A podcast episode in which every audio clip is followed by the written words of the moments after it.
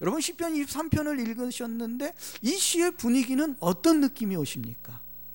어떤 것 같아요? 23편 속에 나타나는 아, 그 뭐, 뭐 심상이라는 말을 씁니다. 심상.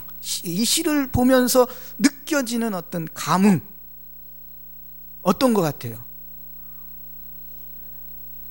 예? 어떤 것 같아요? 평안함, 평안함. 예, 평안함. 그죠? 평안함을 느껴요. 굉장히 어 그 어, 뭡니까? 아 우리 여기 보면 그 다윗의 시라는 이제 그 제목을 갖고 있죠. 어쩌면 다윗이 정말 평안한 하나님을 에, 그 어, 신뢰하는 그래서 보통 23편 같은 시를 보통 신뢰의 시라는 표현을 씁니다. 신뢰한다. 예, 야외 하나님을 신뢰한다. 야외 하나님을 전폭적으로 의지한다. 라고 하는 그런 그 느낌을 우리가 가질 수가 있습니다. 서로의 관계에서 누군가를 신뢰하고 믿는다라고 하는 것은 굉장히 중요합니다. 그죠? 예, 그러나 요즘 우리가 사는 시대는 좀 그 신뢰라고 하는 거, 뭔가 믿는다라고 하는 것에 굉장히 회의를 느끼는 어떤 그런 시대에 우리는 살고 있지 않는가 생각을 해봅니다. 요즘 못된 정신질환 중 하나가 의심증후군이라고 하는 질병이 있다고 합니다. 서로 믿지를 못하는 거예요. 서로 신뢰를 하지 못하고, 그죠? 예, 그런 어떤 어, 모습 속에 우리들이 살아가고 있지 않는가 예, 생각을 해봅니다. 그래서 무조건 상대를 의심해보는 저 사람이 정말 진짠가, 그죠? 예, 진짠가. 그렇죠, 여러분 뭐 광고도 보면 예, 예, 기름 하면 좋은데 그냥 참기름 뭐 이런 참이란 말을 쓰죠. 진짜 참기름 원조 진짜 원조 그렇죠?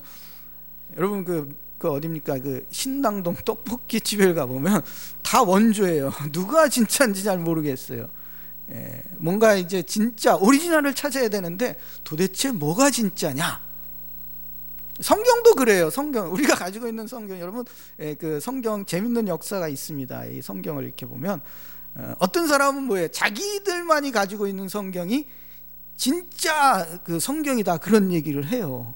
그죠? 네. 그죠? 그 그래서 뭐그 아, 그 한국에 보면 이제 그 King 말씀 보존 학회라고 하는 혹시 들어보셨는지 모르겠어요. 말씀 보존 학회. 거기에서 보면 이제 어, King James Version이라고 하는 그 성경만이 자기들이 가지고 그 성경만이 뭐예요? 오리지널 성경이라고 합니다. 그거 그거 왜 다른 성경은 예, 가짜다. 예, 신빙성이 없다. 권위가 없다. 뭐 할 정도로 예, 그런 얘기를 합니다. 근데 실질적으로 성경의 역사, 성경이 어, 떻게 해서 오늘날 우리들 손에까지 오게 됐는지에 대한 어떤 역사를 이렇게 보게 되면 우습죠, 사실은. 그죠? 우리가 가지고 있는 사실 성경이라고 하는 것은 원본은 없습니다, 사실은. 그죠? 다 보면 사본들이에요. 카피본들입니다. 오랜 세월 동안 수천 년 동안 정말 내려져 그러니까 우리가 보통 이제 글, 글자화 되기 이전의 모습은 보통 이제 그 뭐라고 합니까 구전됐다는 그런 표현을 써요. 예? 말 입에서 입으로 전해온 것들, 그죠? 그런 것들이 계속 뭐야 조상 대대로부터, 그죠? 여러분 우리 그 할머니들이 전해준 이야기들 이렇게 또 부모님들이 전해준 이야기들 이렇게 보면서 음, 그런 이야기들 뭐 어, 많이 있지 않습니까? 그 전래동화 이야기들 이렇게 들어보면 다 똑같은 이야기는 없어요. 비슷비슷한 유형의 이야기지, 그렇죠? 뭐 어떤 이야기들 뭐, 뭐 혹시 여러분 된장 이야기 있지 않습니까? 된장 이야기, 그렇죠? 식사를 하셨는데 좀 예, 된장 이야기 잘 아시죠? 예, 뭐 그런 이야기들. 그러니까 전에 전에 내려오면서 한 이야기들을 이렇게 보면은 물론 이제 그 어떤 이야기의 어떤 그 중심 주제는 비슷할지 모르지만 각 그 지역마다 가지고 있는 내용들이 조금씩 조금씩 다른 걸 우리가 볼 수가 있는. 성경도 마찬가지입니다. 우리가 가지고 있는 성경도 사실은 아, 그 원본은 없이 다양한 형태로 전해져 내려온 어떤 구전된 것들이 다양한 이제 사본들에 의해서 이제 하나로 이제 이렇게 이제 묶여지는 그러다 보니까 사실은 뭐예요? 자기네 것이 진짜다라고 하는 것은 예, 참 그 검증하기가 쉽지 않죠, 사실은. 그런 것들이 예, 뭐 너희들 것만이 진짜냐라고 하는 것은 어, 있을 수 없습니다. 어쨌든 우리는 정말 그 신뢰할 수 없는 그런 시대. 그래서 여러분 뭐 얼마 전에 타기한 그 박경리 소설 가운데 불신 시대라고 하는 책이 여러분 혹시 아, 아실 수 있을 겁니다. 한국 동란화 중에서 그 남편과 사별한 진영이라고 하는 여 주인공이 나옵니다. 진영은 한점 혈육의 아들마저도 문수라고 하는 아들인데 그 아들이 그 병원에서 또 어, 죽어버리고 맙니다. 아들의 어떤 죽음 속에 이 여인은 충격에 이제 휩싸이게 되죠. 정말 그로하여금 뭐요 사회에 대한 어떤 불신, 어, 사회에 대한 어떤 믿지 못하는 어떤 그런 어, 그 어, 사고 속에 이 여인은 예, 살아가게 됩니다. 정말 진영이라고 하는 이 여인의 눈 속에 비춰진 사회라고 하는 것은 정상적인 사회가 아닙니다. 이 여인 역시 폐결핵을 가지고 있었지만 그 병원을 찾아갔지만 한결같이 엉터리 의사, 엉터리 병원을 그는 가게 됩니다. 그것 속에서 주사약의 어떤 분량을 속이는 병원이 있는가 하면 또 건달꾼 의사 노릇을 하는 그런 의사도 그는 경험하게 되고 거리에는 가짜 주사약이 난무하게 되는 어떤 이 여인이 겪게 되는 사회에 대한 어떤 불신 정말 이것은 정말 그 여인으로 하여금 굉장한 환멸을 느끼게 됩니다. 그러면서 진영은 종교에 대해서도 똑같은 환멸을 그는 경험하게 되죠. 집에 찾아온 여승은 시주로 받아온 쌀을 가지고 그것을 팔아 가지고 돈으로 쓰려고 하는 어떤 그런 모습을 진영은 또 경험을 하게 되고 또한 아들 문수의 명복을 빌기 위해서 찾아간 절은 돈이 많고 적음에 따라서 사람을 대접을 사람 대접을 달리하는 그런 어떤 타락한 모습도 이 여인이 또 경험을 하게 되죠. 또 신앙이 깊어서 의지하려고 했던 아주머니에게 또 이 여인은 또 돈을 떼이는 그런 경험 또한 하게 됩니다. 결국 진영은 아들 문수의 영혼을 위해 절에 맡겨두었던 아들의 위패를 찾아 불을 태우게 됩니다. 그 이유는 불신의 어떤 불심의 깊이를 금전으로 측량하는 어떤 절에서 가지, 가지고 있는 그런 사고 때문에 도저히 이 여인은 그곳에 아들의 위패를 더 이상 맡길 수 없다라는 판단하에서 그런 행위를 하는 것을 우리는 보게 됩니다. 이 시대의 가장 큰 문제는 어쩌면 인간 상호 간의 팽배해 있는 신뢰할 수 없는 그런 불신이 아닌가 어, 생각을 해봅니다. 어느 누구도 신뢰할 수 없는 시대를 미가서 7장 2절에서 6절은 아주 적나라하게 표현을 하고 있습니다. 제가 세 번역 성경을 한번 찾아봤습니다. 미가서 7장 2절에서 6절까지 이런 이야기를 합니다. 정말 충격적인 이야기인데 우리가 사는 이 시대와도 너무너무나도 유사한 그런 모습을 우리는 볼 수가 있습니다. 이 땅에 신실한 사람은 하나도 남지 않았다. 정직한 사람이라고는 볼래야 볼 수도 없다. 남아있는 사람이라고는 다만 사람을 죽이려고 숨어서 기다리는 자들과 이웃을 올가미에 걸어서 잡으려 하고 있는 자들 뿐이다. 악한 일을 하는 데는 이력이 난 사람들이다.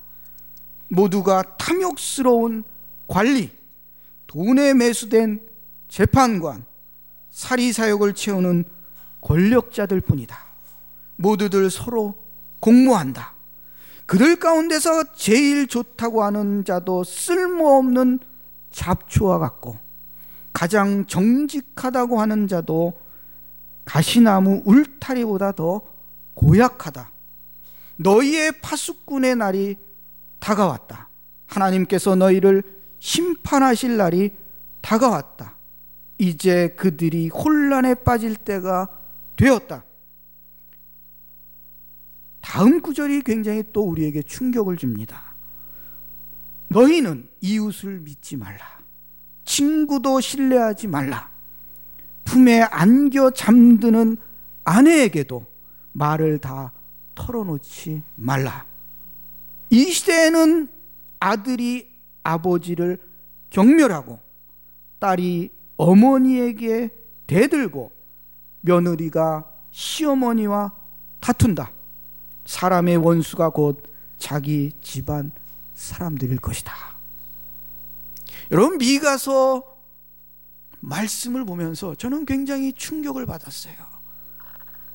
미가는 굉장히 오래된 사람이다. 2000년 전에 살았던 사람인데 그는 선지자로 부름을 받아서 이런 말씀을 그 당시에 전했는데 도대체 우리가 사는 시대와 무엇이 다른가?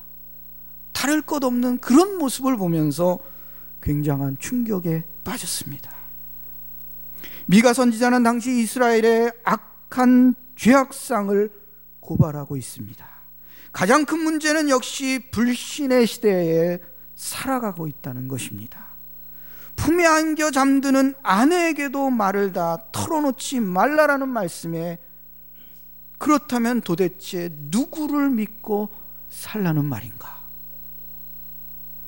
여러분 옆에 계신 분들 믿을 수 있으십니까? 예? 100% 믿을 수 있어요? 이런 재미있는 우화가 있습니다. 인류 최초의 부부 누가 있죠? 아담과 하와죠. 아담과 하와게, 하와가 에덴 동산에서 아주 행복하게 예, 살고 있었습니다. 늘 해가 지기 전에 돌아왔던 아담이 하루는 밖에서 밤늦게 돌아왔어요. 하와는 매가, 매우 화가 났죠. 예, 그래서 소리쳤어요. 당신에게 다른 여자가 생겼죠? 하와가 아담에게 소리쳤어요. 그게 무슨 소리야? 이 세상에 여자라고는 당신 하나뿐이 이 세상에 없는데 무슨 소리냐? 이 세상에 여자는 당신뿐이야 라고 아담은 이야기하죠. 하지만 한 번 의심한 하와는 그 의심이 사라지지 않았습니다. 하와는 의심의 병으로 잠을 이룰 수가 없었습니다. 하와가 의심하든 말든 아담은 잠들었습니다. 깊은 잠에 빠져 있어요. 근데 누군가 가슴을 콕콕 찌르는 바람에 아담이 잠에서 깨었습니다. 보니까 하와였어요. 당신 뭐 하는 거야? 자지 않고 말 시키지 말아요. 지금 갈비뼈 숫자를 세고 있으니까.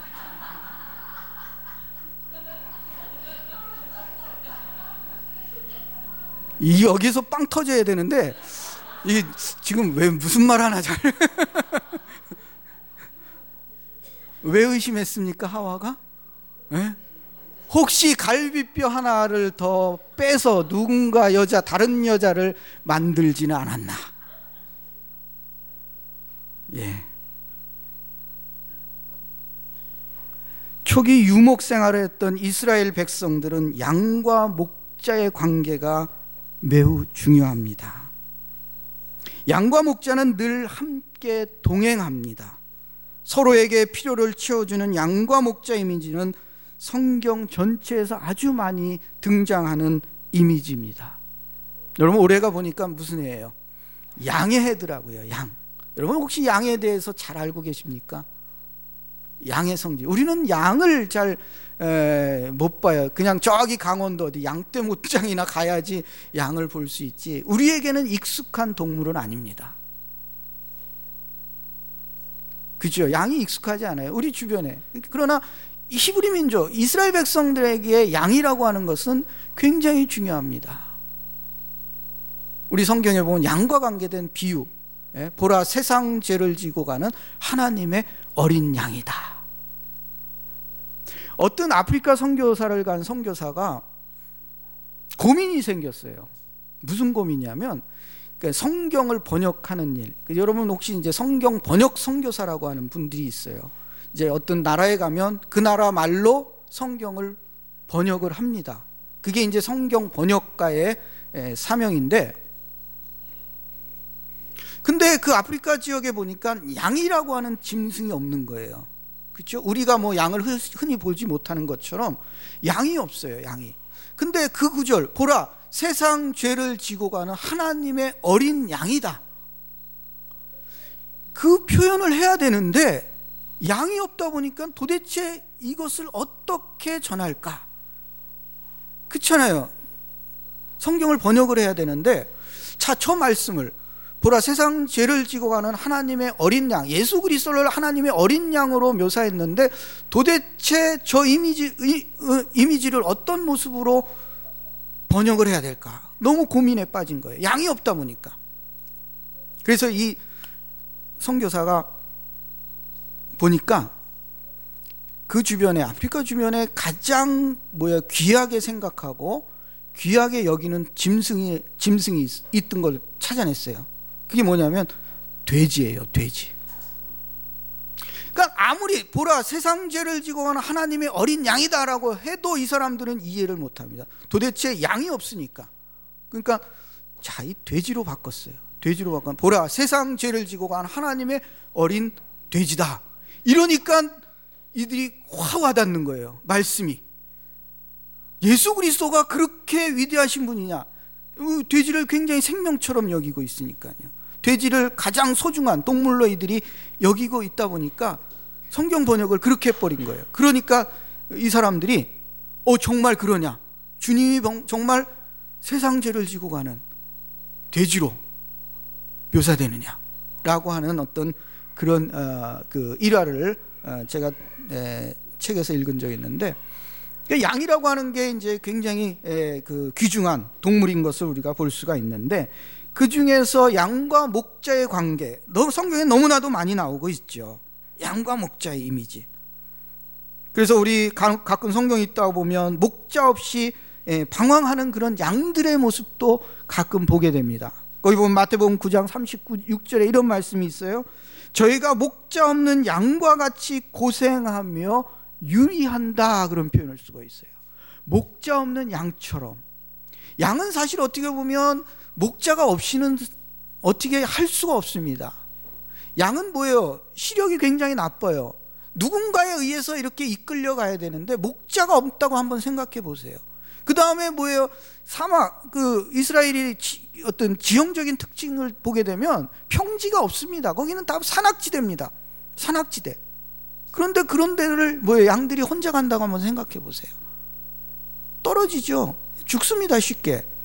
그렇기 때문에 성경에 마태복음 9장 36절에 뭐예요? 거기 보니까 저희가 목자 없는 양같이 고생하며 유리한다. 방황하는 거예요. 어느 살 곳, 뭐야, 갈 곳을 찾지 못하는 어떤 그런 에, 모습을 에, 표현을 해주고 있습니다. 결국 뭐예요? 목자가 없는 양은 곧 길을 잃게 됩니다.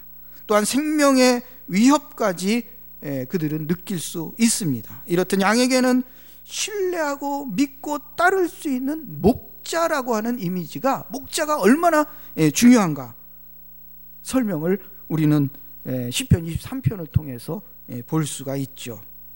성경에는 선한 목자의 이미지가 종종 나타납니다. 백마리 양들 중 한 마리의 양이 길을 잃었을 때 그 한 마리 양을 찾아 나서는 선한 목자 이미지도 우리는 성경을 통해 보게 됩니다. 이렇듯 선한 목자와 악한 싹군 목자가 또한 성경에는 동시에 또 등장하는 것을 우리는 보게 됩니다. 예수님께서 요한복음 10장 11절에 나는 선한 목자라라는 표현을 쓰고 있습니다.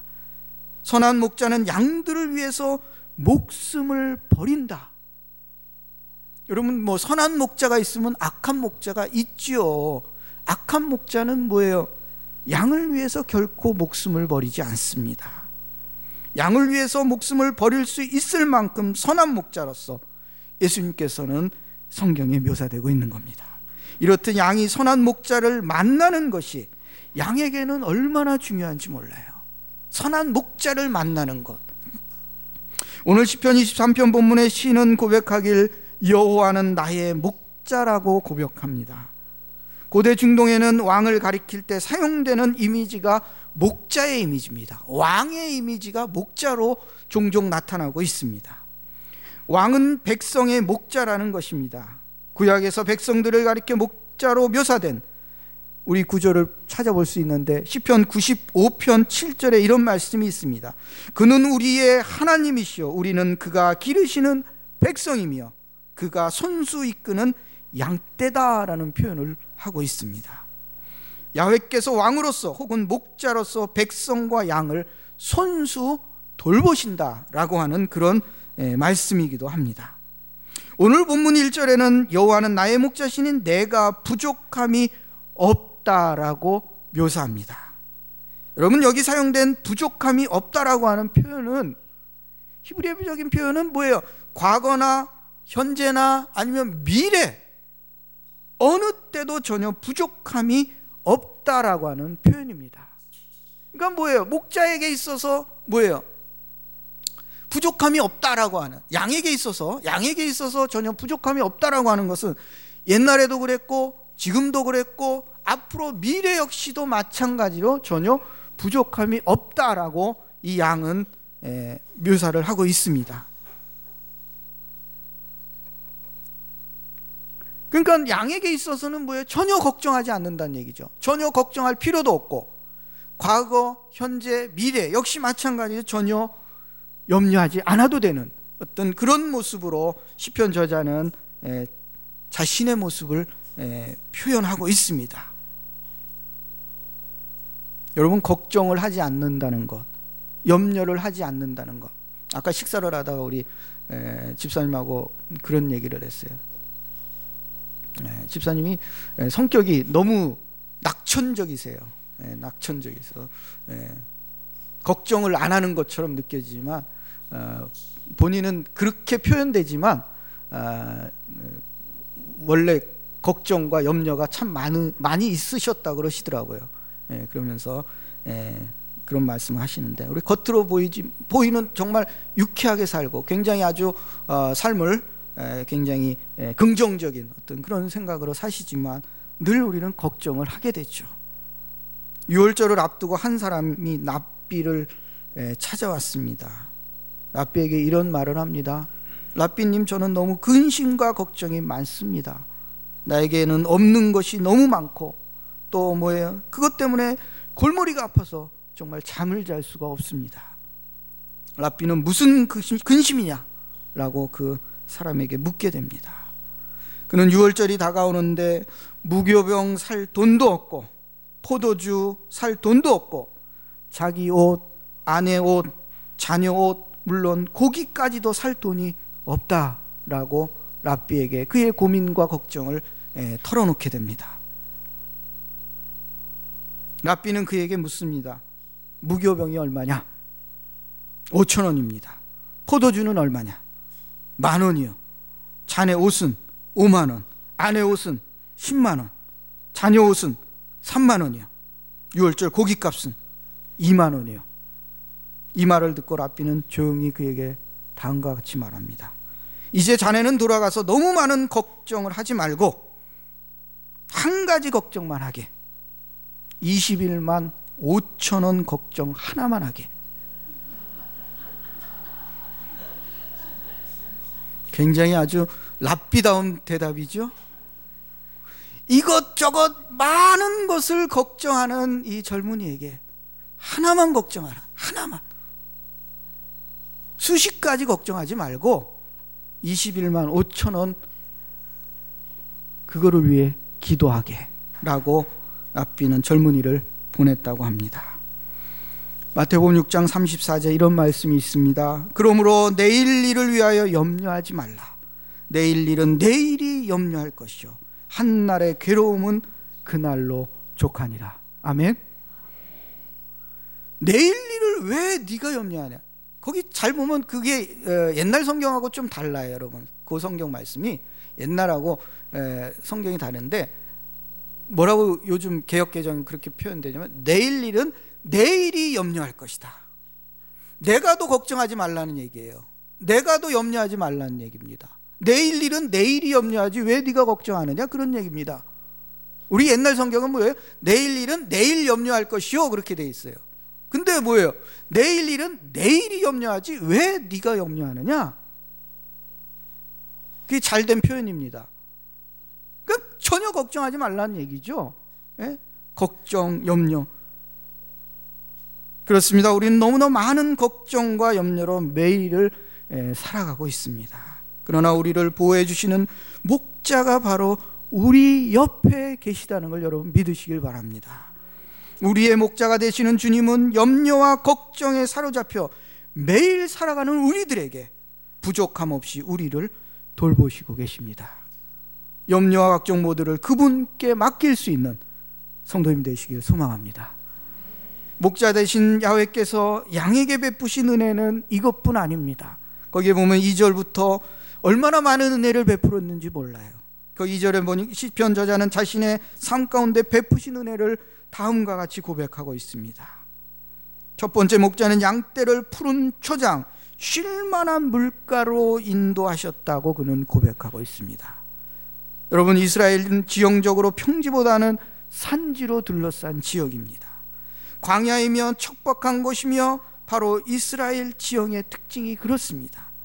이런 곳에서 유목 생활을 하면서 살아가는 것은 하루하루가 염려와 걱정의 시간들일 것입니다.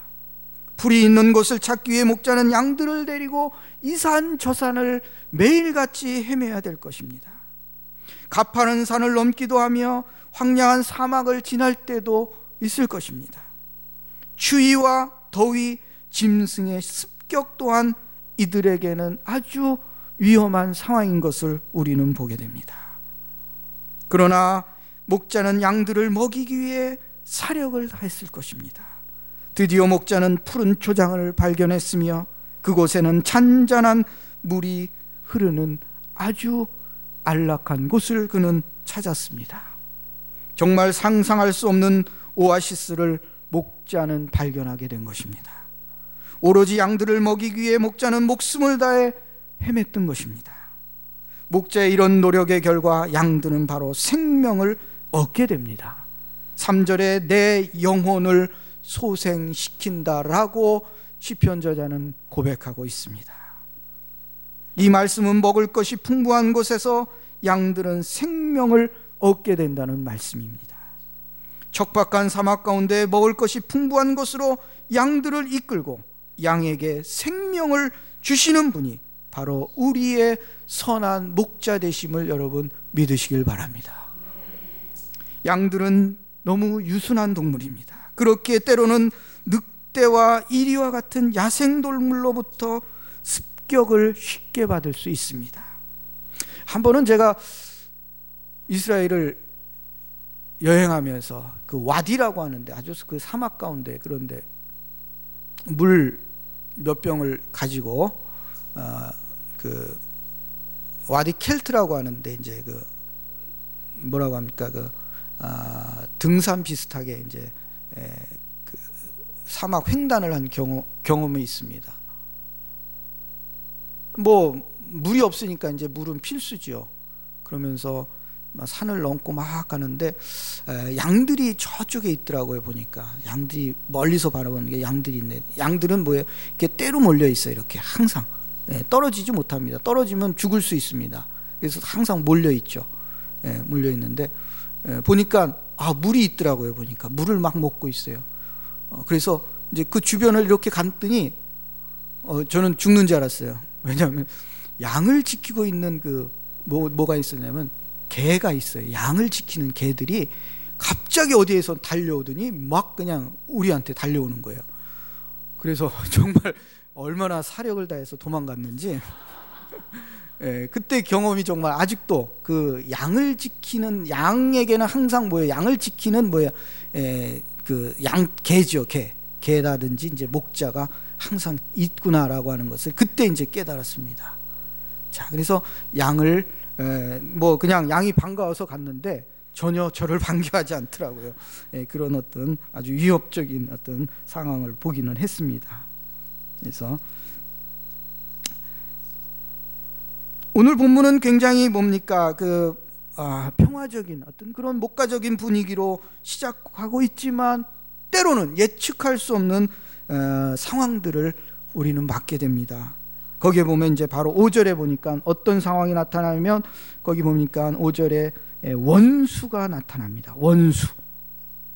5절에 예, 주께서 내 원수의 목전에서 내게 상을 베풀었다. 그 원수가 구체적으로 누군지는 잘 모릅니다. 그러나 시편 저자는 위기의 상황을 예, 직면하게 되고 또 그런 원수들 원수들이 등장하는데 원수의 목전에서 내게 상을 차려주셨다라는 표현을 5절에 묘사하고 있습니다. 여러분 원수 원수의 목전에서 상을 차려주셨다. 원수들이 있는 데서 상 여기서 상이라고 하는 것은 뭐예요? 진수성찬. 오늘 우리 점심 만찬을 드셨는데 이것처럼 뭐예요? 진수성찬을 차려주셨다. 그런 일. 그것도 뭐예요? 누가 보는 데서 원수가 보는 앞에서 그런 표현을 지금 쓰고 있습니다. 얼마나 뭡니까 당당합니까? 늘 쫓겨다니고 늘 뭐예요? 피난당하고 했던 여러분 다윗을 기억하고 계십니까? 다윗은 어떻게 보면 23편을 지을 수 있던 것은 뭐예요? 그가 어릴 때 목동의 삶을 살았고 정말 하나님께서 순간순간마다 나를 어떻게 인도하시고 보호해 주셨는지 그것이 어떻게 보면 삶의 배운한 거죠. 그러나 커서도 마찬가지입니다. 장성에서도 예? 사울의 손을 피하기 위해서 얼마나 많이 도망 다녔습니까? 그 순간순간마다 과거에 하나님께서 나를 지켜주신 것처럼 여기도 마찬가지로 그의 삶을 쭉 지켜주시는 어떤 그런 모습으로 예, 그는 하나님을 예, 묘사하고 있습니다. 원수의 목전에서 내 상을 차려주셨다. 그러면서 거기 보니까 예, 그런 표현이 있죠. 3절에 또 보니까 그런 내용이 있어요. 내 영혼을 소생시키고 자기 이름을 위하여 의의 길로 인도한다. 여러분, 자기 이름을 위하여 의의 길로 인도한다. 이 무슨 표현입니까? 하나님의 이름을 위하여 의의 길로 우리를 이끄신다. 이건 뭐예요? 하나님의 명예를 위해서. 여러분, 우리, 어, 그런, 가끔 그런 이야기 하죠. 내가 내 이름을 걸고 약속을 한다. 그런 표현을 씁니다. 내 이름을 걸고. 그러니까 내 명예라는 표현입니다. 그 이름이란 표현은 굉장히 아주 중요합니다. 그러니까 하나님께서 자신의 백성을 뭔가 자신의 이름, 자신의 영예를 걸고 뭔가 어, 그를 도와주는 그런 모습을 지금 3절에 하고 있습니다. 의의 길로 이끄신다. 자, 거기 히브리서 13장 5절에 이런 말씀이 있습니다. 그가 친히 말씀하시기를 내가 결코 너희를 버리지 아니하고 너희를 떠나지 아니하겠다. 자, 그 다음에 언약의 백성을 결코 위험한 가운데 하나님은 내버려 두지 않는다는 그런 말씀이기도 합니다. 그래서 거기 시편 25편 11절에도 이와 유사한 말씀이 있습니다. 주님, 주님의 주의 이름을 생각하셔서 주의 이름을 생각하셔서라도 내가 저지른 죄악을 용서하여 주옵소서 이런 표현이 있어요. 하나님의 이름을 생각하셔라도 여러분 주님의 이름 속에는 아주 위대함이 있습니다. 주님의 이름 속에는 정말 우리가 상상할 수 없는 그래서 하나님의 이름이 굉장히 다양하게 불려져요. 여러분 혹시 하나님의 이름 알고 있는 하나님의 이름이 뭡니까? 어떤 하나님의 이름 알고 계세요? 뭐 있죠? 여호와 샬롬. 평강의 하나님. 여호와 일에 준비하신 하나님. 여호와 니시 승리하신 하나님. 또 뭐 있습니까? 여호와 라파 치료하시는 하나님. 또 여호와 샬롬 했고요. 또 왜 이렇게 다양한 이름이 있습니까? 하나만 가지면 되지. 왜? 수없이 많아요 만군의 여호와 아도나이 여호와 제바오트 만군의 여호와 만군의 만군이란 말이 뭐예요? 만군의 표현 만군의 여호와 군 군인입니다 군인 군사적인 이미지 만군 모든 예? 모든 군인의 최고 우두말이 여호와입니다 만군의 우두 여호와 그는 뭐예요? 하나님의 이름 속에는 뭐예요? 각 상황 상황마다 하나님의 임재의 모습이 다르게 나타납니다. 만군의 여호와를 외쳤던 사람들은 뭡니까? 적들과의 전쟁 속에서 하나님께서 우리를 뭐예요? 보호하시고 우리에게 승리를 줄 것을 확신하는 것 속에서 하나님의 이름을 부른 거예요. 그때 부른 이름이 만군의 여호와 하나님입니다.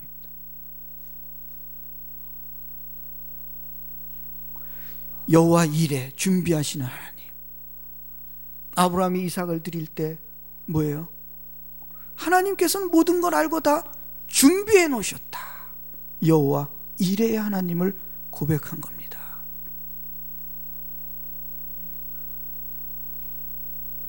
그 하나님의 이름 속에는 그들이 가지고 있는 신앙 고백이 담겨 있는 겁니다.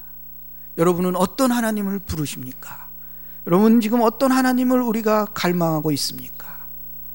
여호와 라파의 하나님, 여호와 샬롬의 하나님, 여호와 니시 하나님, 다양한 하나님의 고백들이 우리들 가운데 나타나길 바랍니다.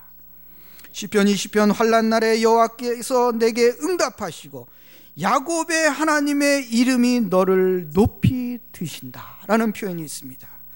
우리가 너희 승리로 말미암아 개가를 부르며 우리 하나님의 이름으로 우리의 깃발을 세운다.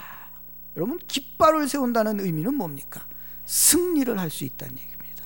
승리의 깃발을 올릴 수 있다. 시편 20편 7절에 어떤 사람은 병거 어떤 사람은 말을 의지하나 우리는 여호와 우리 하나님의 이름을 자랑한다. 시편 20편에 나오는 1절, 5절, 7절에 여호와의 이름을 통해서 승리를 확신하고 있습니다. 20편 7절에 시편 저자는 하나님의 이름을 자랑한다라고 그는 당당하게 고백하고 있습니다. 야외의 이름은 강한 승리와 신뢰를 보장해 줍니다. 그렇기 때문에 저자는 당당하게 사절에 그는 내가 사망의 음침한 골짜기를 다닐지라도 두려워하지 않는다고 그는 고백합니다. 사망의 음침한 골짜기는 시편 저자가 겪을 수 있는 수많은 위험한 상황들입니다. 사막에서 겪게 되는 들짐승의 위험과 추위, 배고픔, 그런 위험 속에서 그가 당당한 것은 주께서 함께 하시기 때문인 것입니다. 우리의 목자 되신 주님은 당신의 손에 막대기와 지팡이로 우리를 보호해 주십니다. 목자들의 손에는 항상 막대기와 지팡이가 들려져 있습니다. 사나운 들짐승들의 공격을 막기 위해서 그들에게 주어진 것입니다. 그것들을 통해 양들을 보호하는 것을 우리는 볼 수가 있습니다. 사랑하는 성도 여러분, 주님께서는 지금도 당신의 지팡이와 막대기로 우리를 보호하고 계십니다. 사망의 엄청한 골짜기라는 절망적인 상황 가운데서 우리를 보호하고 계십니다. 앞뒤가 꽉 막혀 있는 위기의 상황 가운데서도 주님은 우리의 인도자가 되어 주십니다. 여러분 주님을 신뢰할 수 있기를 바랍니다. 아까 5절에 자, 이렇게 주님을 믿으면서 이렇게 목자를 신뢰하면서 원수의 목전에서 상을 베푼 것을 다시 한번 그는 기억합니다. 그것도 원수들이 보고 있는 앞에서 우리는 당당하게 최고의 VIP 대접을 받고 있습니다.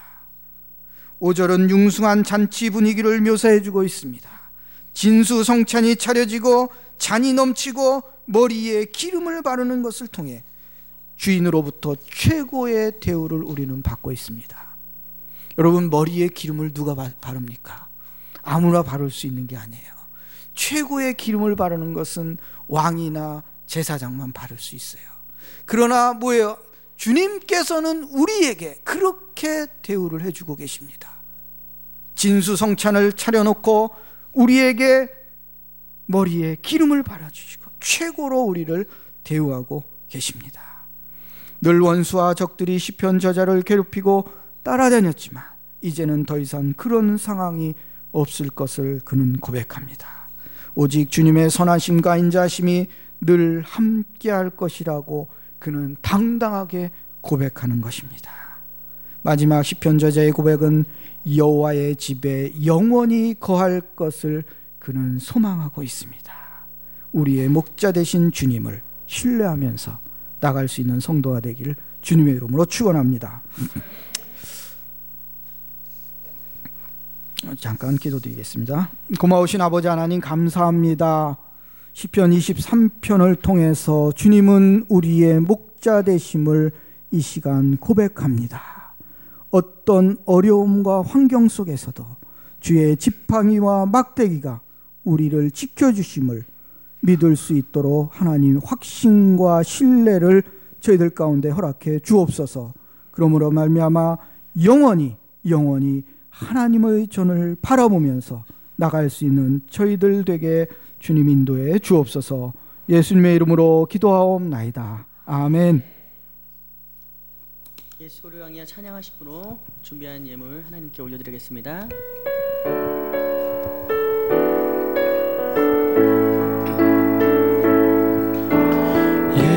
예수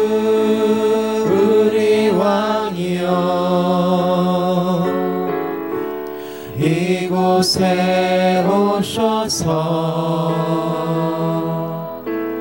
보좌로 주여 임하사 찬양을 받아주소서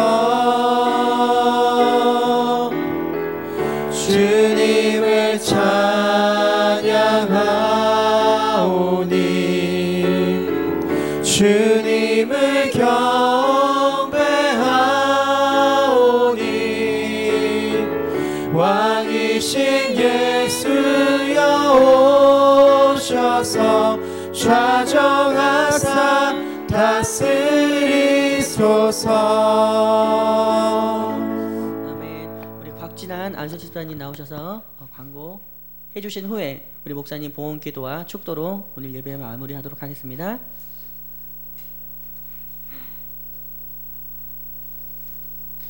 네, 교회 소식은 오늘 요 주보를 참고하시고요. 오늘 특별히 그 청빙위원회에서 드리는 광고가 있습니다. 에, 그동안 청빙위원회에서는 그 후임 목사님을 청빙하기 위해 상당히 애를 많이 쓰고 계십니다. 특히 그보다도 여러 성도님께서 에, 끊임없는 기도와 많은 성원에 대해서 청빙위원을 대신해서 먼저 감사의 말씀을 드립니다.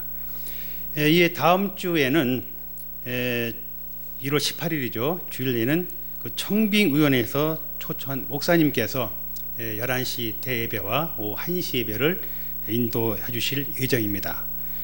예, 그래서 성령님께서는 예, 다음 주 16일 신년 특별 기도에 끝나지만은 계속해서 많은 기도와 여러 같은 성원으로 저희 찬양교를 위해서 예, 귀한 뜻을 품으신 목사님이 청빙될 수 있도록 여러분들의 끊임없는 기도를 부탁드리겠습니다. 이상 광고입니다. 예.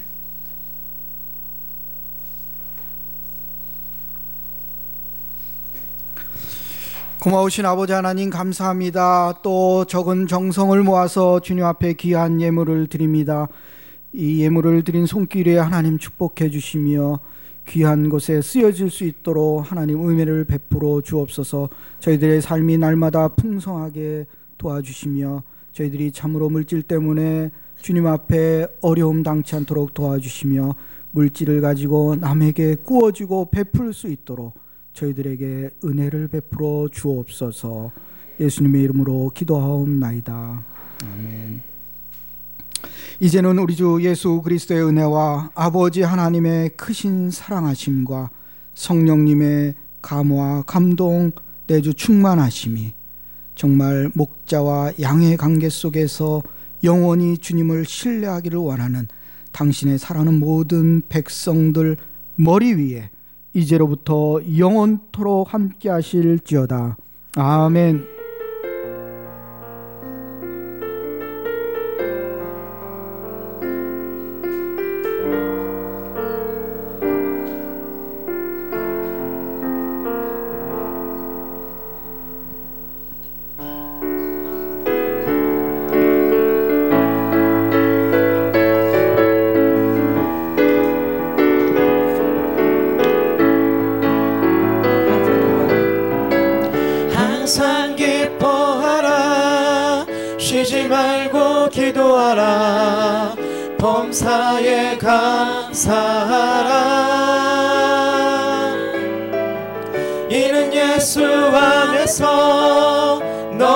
너희에게 향하신 하나님 뜻이니라.